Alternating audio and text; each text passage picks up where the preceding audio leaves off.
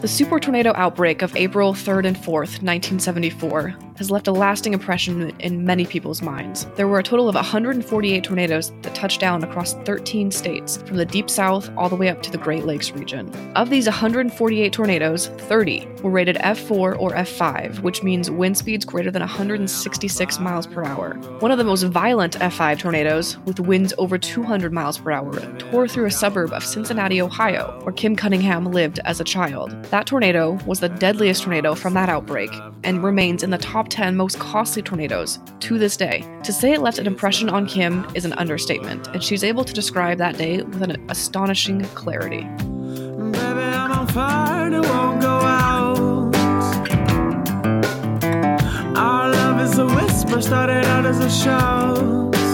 you want to just start at the beginning, you know, where your your weather intrigue and interest in being a meteorologist was really triggered. Uh, the first, you know, memory I have of a tornado actually is from The Wizard of Oz.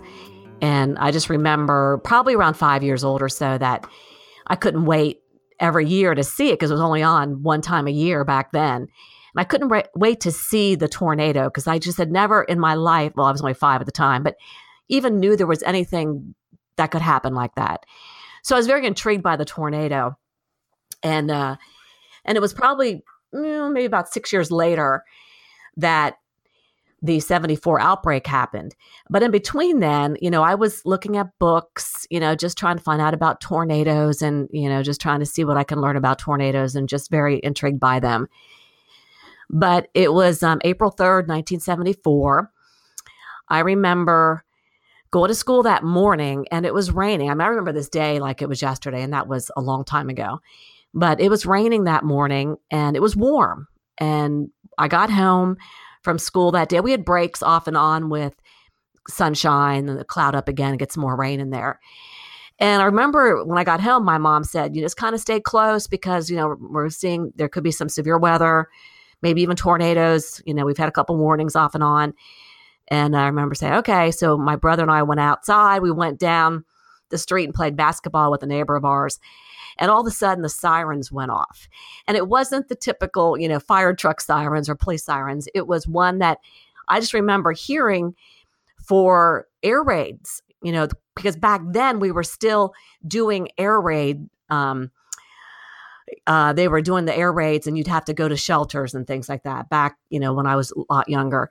So I remember hearing the air raid sirens and I th- and saying to my brother and to Greg, my neighbor, and I said, you know, something's going on. I don't know. I don't, this siren is not right. And so it started raining a little bit. And so all of a sudden I hear my mom calling for us to come home. So, you know, we started running home.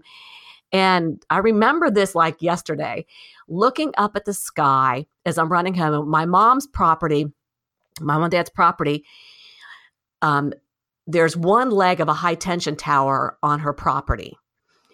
And as I was running towards home, I remember looking up and seeing clouds moving in different directions.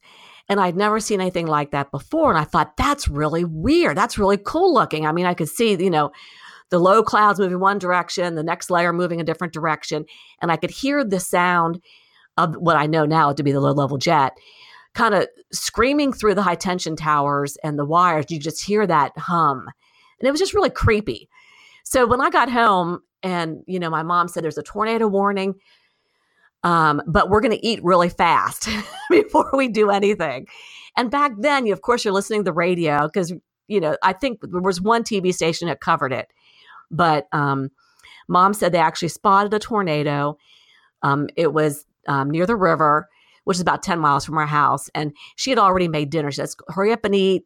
We'll listen to the radio. My dad had the map out trying to track where it was and noticing it was getting closer and closer as they were calling out where it was being spotted. So we ate, and my brother said, Well, I'm going to go out and look. And so he got up and went out to the front porch and said, you guys come here and look. And we went out there and sure enough the way our porch is situated it faces west which is we have a beautiful view from my mom's my mom and dad's house. And it's kind of in a valley and a farm and you could see you could see probably no problem at all with no obstruction for at least five miles or so or 10 miles. And so we look and sure enough we see it. Now before that let me go back and say that we had hail the size of baseballs and softballs before that happened. And it was it was like you hear a thump thump thump. I mean it wasn't you know like small hail just falls and it sounds like it's just a shower and you're hearing you know heavy stones hitting the ground. But this was a thump and then like 10 seconds later another thump and sure enough we went out there and it looks like polka dots in the grass.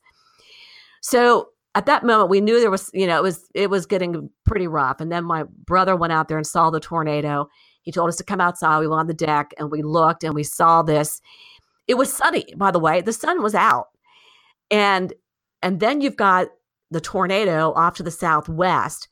And it was of course i didn't know what a supercell was but i mean that's what i was looking at at the time. I thought that was a it was incredible that there was sunshine and there weren't many clouds over us but yet you've got this supercell over there in southwest part of the sky. And so we watched it and we were mesmerized. I mean, I just couldn't believe what I was seeing. And I was, my adrenaline was going crazy. I was so excited, but I was scared. I couldn't believe I was actually seeing a tornado, the one I'd seen on, you know, Wizard of Oz. You know, this was really happening here in Cincinnati.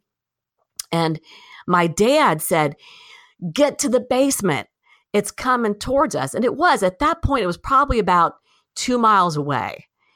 So we all ran down to the basement. We had a storm shelter. It was an old um, cistern um, that my dad actually knocked out the cinder block and made it into a storm cellar. So we ran down there and we held hands and we cried and we prayed and we could hear it. And then all of a sudden it got quiet. And we sat there for a minute, like, okay, I guess you know, the house is still here. Nothing's caving on us. We're okay. My mom said, I'll be right back. My mom, she's so brave. She gets up, she leaves for a few minutes. She comes back and says, Come here, I want you all to see this. So we went outside in the backyard and we could watch it dissipate over on West Fork Road. And it's exactly what they said that you see in a tornado. It looks like birds flying around the tornado. And it was all this debris that was flying out of the tornado and dropping all over. So we had a lot of debris in our yard. We had um, siding, uh, a lot of um, checks, canceled checks from Sayler Park. That's where the F5 actually hit down there in Sayler Park. There were a lot of things we found from 10 miles away in our yard. And so we collected all that stuff th- the next day. But anyway, so we watched it dissipate and it roped out and it was just um, it was just incredible and the sun was out the whole time. It was just, it was nuts, absolutely crazy. So I was, I couldn't sleep. I was so excited. Then we went in and we had lost power at 545. And then later on, power came on probably about 10 or 11 that night um, in our area.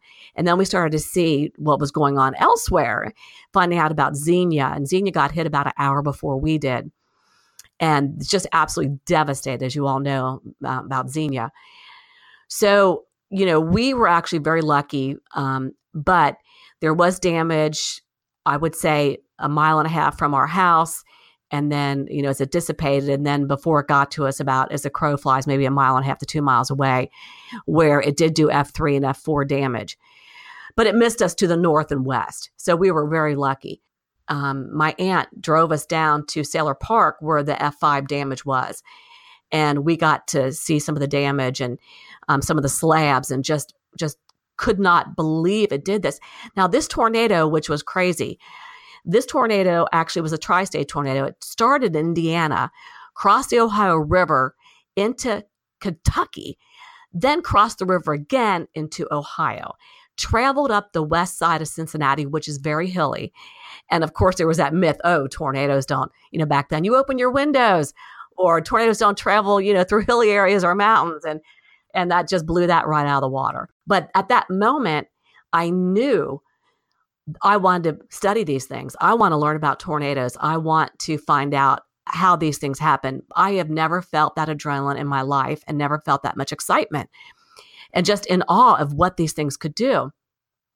So from that moment forward, I collected every piece of newspaper article, every magazine, everything about the Cincinnati tornado. And putting it all together, I realized that it was not just Cincinnati and Xenia, that it was actually this huge outbreak that happened, you know, over 13 states. I mean, just absolutely incredible. And realizing that, wow, this is something that could be a a career for someone, that you could study these things, that you could actually learn to forecast these things. So I became obsessed actually with tornadoes and with weather. And I, I researched and got every book I could out of the library, especially Hurricanes and Twisters. I don't know if you guys are familiar with that book from a long time ago. But, and so I realized there's not just tornadoes, but there's hurricanes. So that's how I got started. And I thought, I want to study tornadoes. I want to do research in tornadoes. But eventually, that's not what happened. I ended up, you know, Air Force and then the Weather Channel. So it kind of went a different career path. However, my interest is still there. So how did that impact your path moving forward in terms of your career and you know what you chose to go to for college? I know you said Air Force, so obviously there's you know some impact to the decisions that you made for your future. Yes, the was interesting back then. Now we're talking about in the 70s where, you know, you, you know, I'm reading encyclopedias, you know, trying to find out about weather because that's that's what we had back then. And any book I looked at, there were really no women. The the three local TV guys were were guys, were men. And but I was determined. I'm like, I am going to be a meteorologist. That's all there is to it. So I wrote to them. I wrote to the three on camera meteorologists in Cincinnati, and, and Mike Fenwick was the only one that wrote me back. And I always wonder if the other ones would have wrote me back, if my my life would have been very different, my career would have been different, because he wrote back and said, "I got my training in the Air Force," and I thought, oh, that's interesting. And so I'm researching, trying to find out what colleges even offer meteorology, and there weren't many, like Penn State and some of the ones there wasn't anything, wasn't anything really close, and I knew I couldn't afford it. So my parents couldn't afford it either. So I thought, you know what? Maybe I should do this. I get to travel. And so I joined the Air Force after I got out of high school. So I kind of had it planned. I knew, and he also recommended that I take all the science and math courses that I could in high school. So I did. And so then I went in the Air Force and I couldn't get into meteorology immediately. I, I could cross train once I was in three years. So I cross trained after three years and went to observing school, and then uh, was stationed over in. Um, let's see, where was I first stationed? Um, Luke Air Force Base, and that was an experience. Learning the monsoon, learning you know the desert weather, and just you know haboobs, all those things. Just an incredible experience there. And I was a forecaster apprentice. Then I went to forecasting school and from there went to Global Weather Central in uh, Offutt Air Force Base in, in Nebraska, Omaha, Nebraska.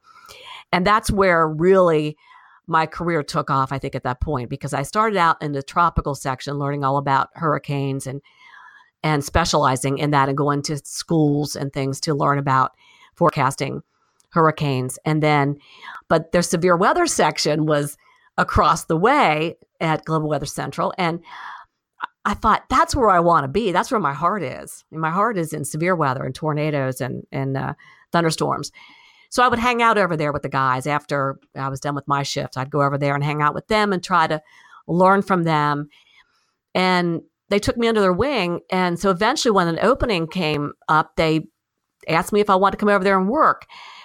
And so I transferred over to the severe weather section, not knowing that I was the first woman to ever have done that. There's never been a woman that worked in the severe weather section.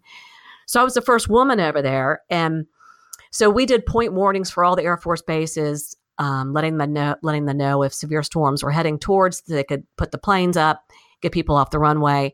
But we also did similar to what the Storm Prediction Center does, and that's put out an outlook, a three day outlook for severe storms. So that was great. We did, you know, lightning data was just coming into fruition at the time, and we were starting to do research on that. It was just really a cool thing. The Weather Channel had just come into being a few years prior. And I had finally gotten cable. And the only reason I got cable was so I could watch the Weather Channel. And I thought, that is a cool place. My God, for anybody that loves weather, this is this has got to be the best place in the world to ever work 24-7 weather. So I sent a resume there, really not thinking they'd be interested. I really, I really didn't think that. I thought, oh, everybody probably wants to work there. You know, chances are I won't get it. But they called me and said, you know, we want to come in for an interview. So I went there and it was a great fit because, you know, the two the two people that would hire me were ex Air Force. so I kind of had it in a little bit with them. So they they offered me the job, but they said they needed me like yesterday and I was still in the Air Force. I still had like three months left in the Air Force, and uh, I had to make a decision about staying in or not. And so they actually contacted the Weather Channel, contacted my um, commander, and told them the situation. And at that time, they were actually letting people out early if they wanted it, trying to downsize the military. So they actually let me out early so I can go to the Weather Channel. And so that's where I, you know, started the Weather Channel, was there for almost, you know, close to 25 years and worked behind the scenes for six years. And then I thought, okay, I'm ready for a change. And so I started um, like an internship or apprenticeship program for on camera. They asked me if I wanted to be, you know, an on camera person, you know, communicating the weather. And I thought, you know, that sounds really cool too. Kim ended up spending 25 incredible years at the Weather Channel. She is now a freelance meteorologist, communication coach, and podcast host.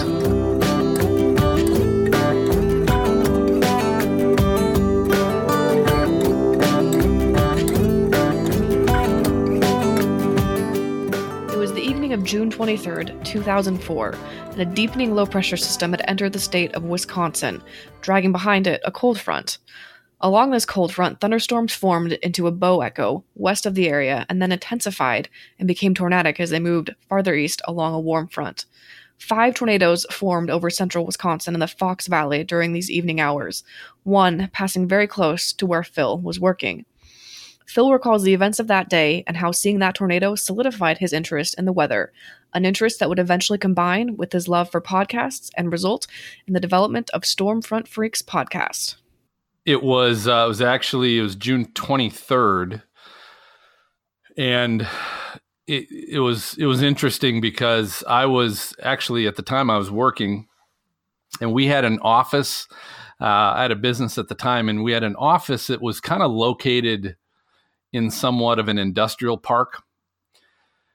And so it was kind of a, a bizarre place f- for an office, but it was a brick office building, single story, and it was a, a particular day that, in all honesty, going into it, I don't recall um, remembering that it was going to be any kind of a high risk, severe weather day necessarily. But this was obviously before I really got got into storms and, and weather. And and I was sitting there, and I did have in the background, I did have my my FM radio was on in my office, and I was meeting with uh, a young gentleman that that I was in the process of training for our business, and we were just talking, and I was going through some things, and and a, a few times, I don't know, maybe an hour, a few times in this hour, I heard the the good old uh, emergency alert, you know, the borderline fax, old fax machine sound.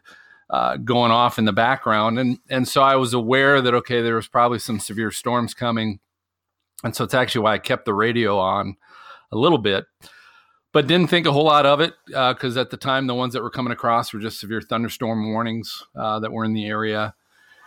And in hindsight, it you know it was this uh, bow echo that was coming through the area up in in north northeast Wisconsin near Green Bay. And we were actually in Kaukauna, Wisconsin, where we were located. And uh, all of a sudden, we were just talking, and all of a sudden, the lights flickered in the office. All the lights flickered. And I, I just, and they came back on. I just thought, oh, that's, that's interesting. But didn't think anything of it because that, you know, can happen in a, a thunderstorm. But I would give it maybe 15 seconds later, the lights went out and they went completely out. And I thought, hmm, now that's really interesting. And so I, I got up and the emergency lights were on within the office. And I got up and, and there is a door, there's an exit door facing uh, the west.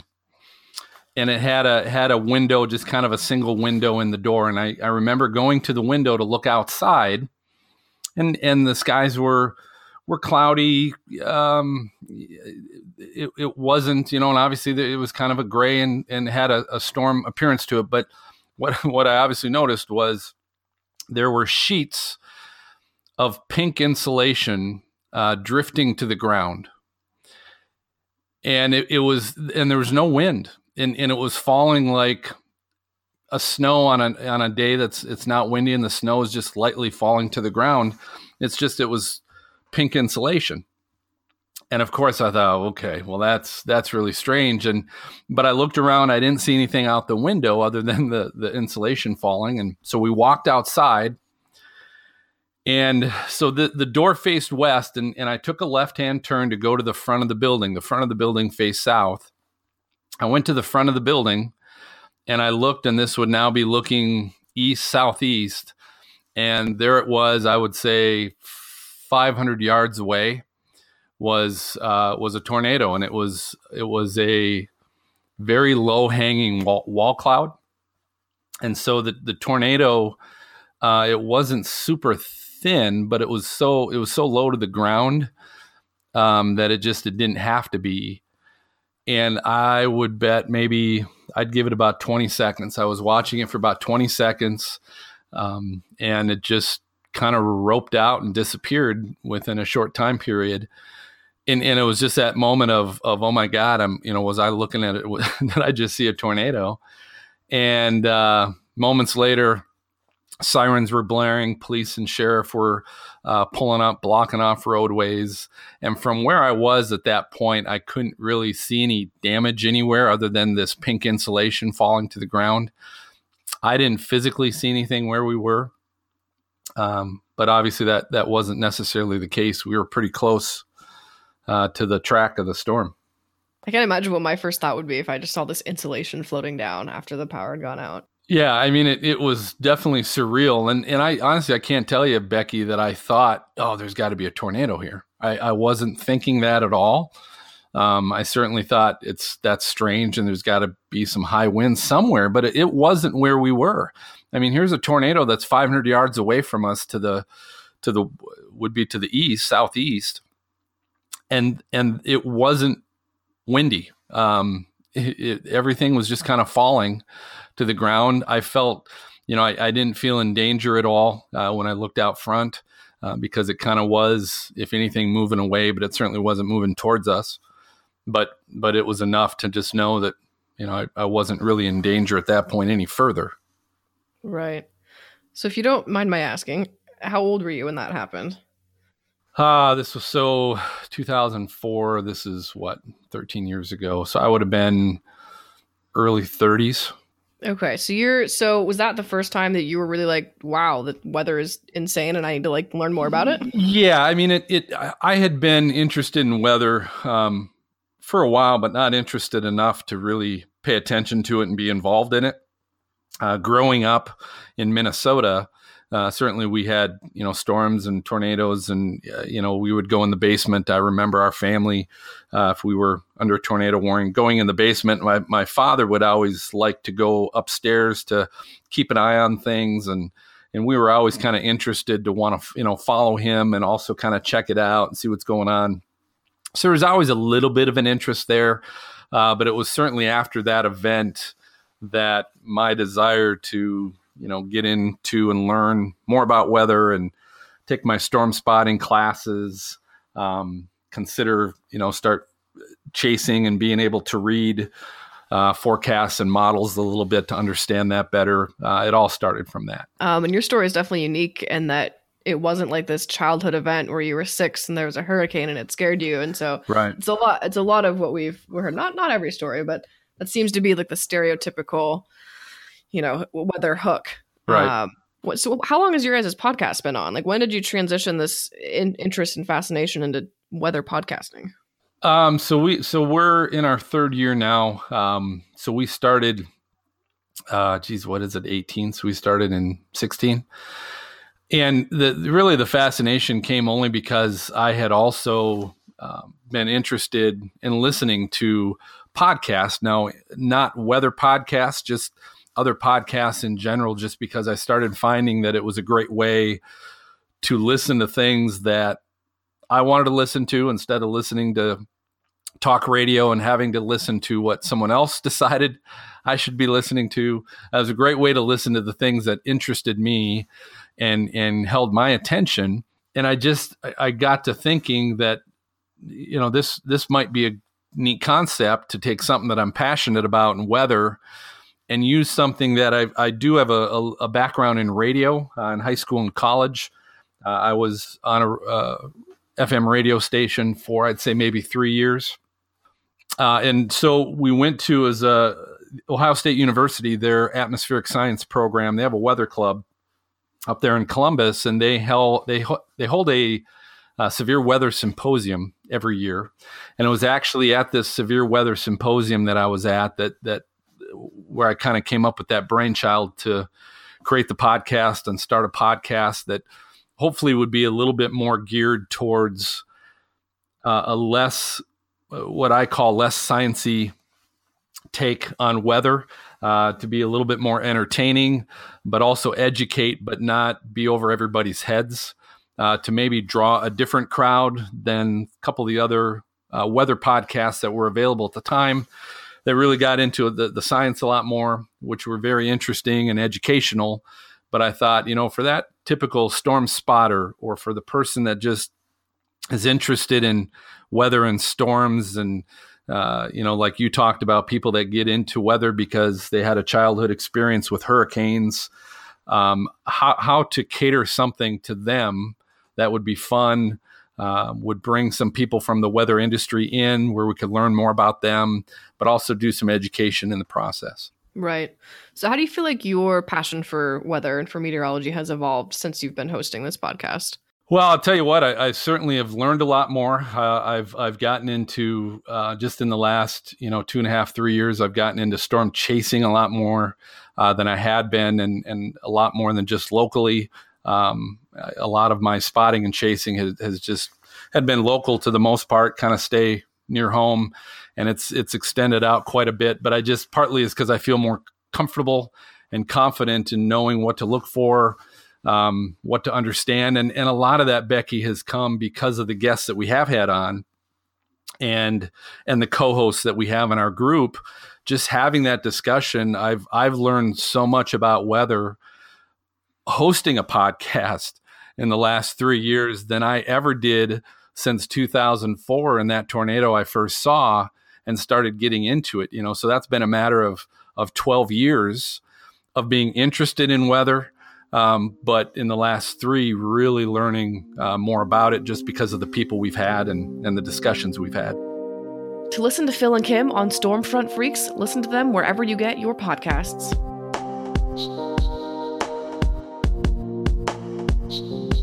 That's it for this episode of In the Elements. If you'd like to hear more of these episodes, they're in the feed you're listening to now, or you can find them over at theweatherjunkies.com. Huge thanks to Phil and Kim for coming on the show. If you would like to join them in sharing stories, we're always looking for stories to tell. So if you have a story that you want to tell, whether you're in your element at work or in the natural elements, send us an email at intheelementspod at gmail.com or shoot us a tweet at elementspod on Twitter. Tune in to our next episode to listen to more origin stories from various weather podcasts as part of National Weather Podcast Month. For myself and Dakota, thank you for joining us in the elements.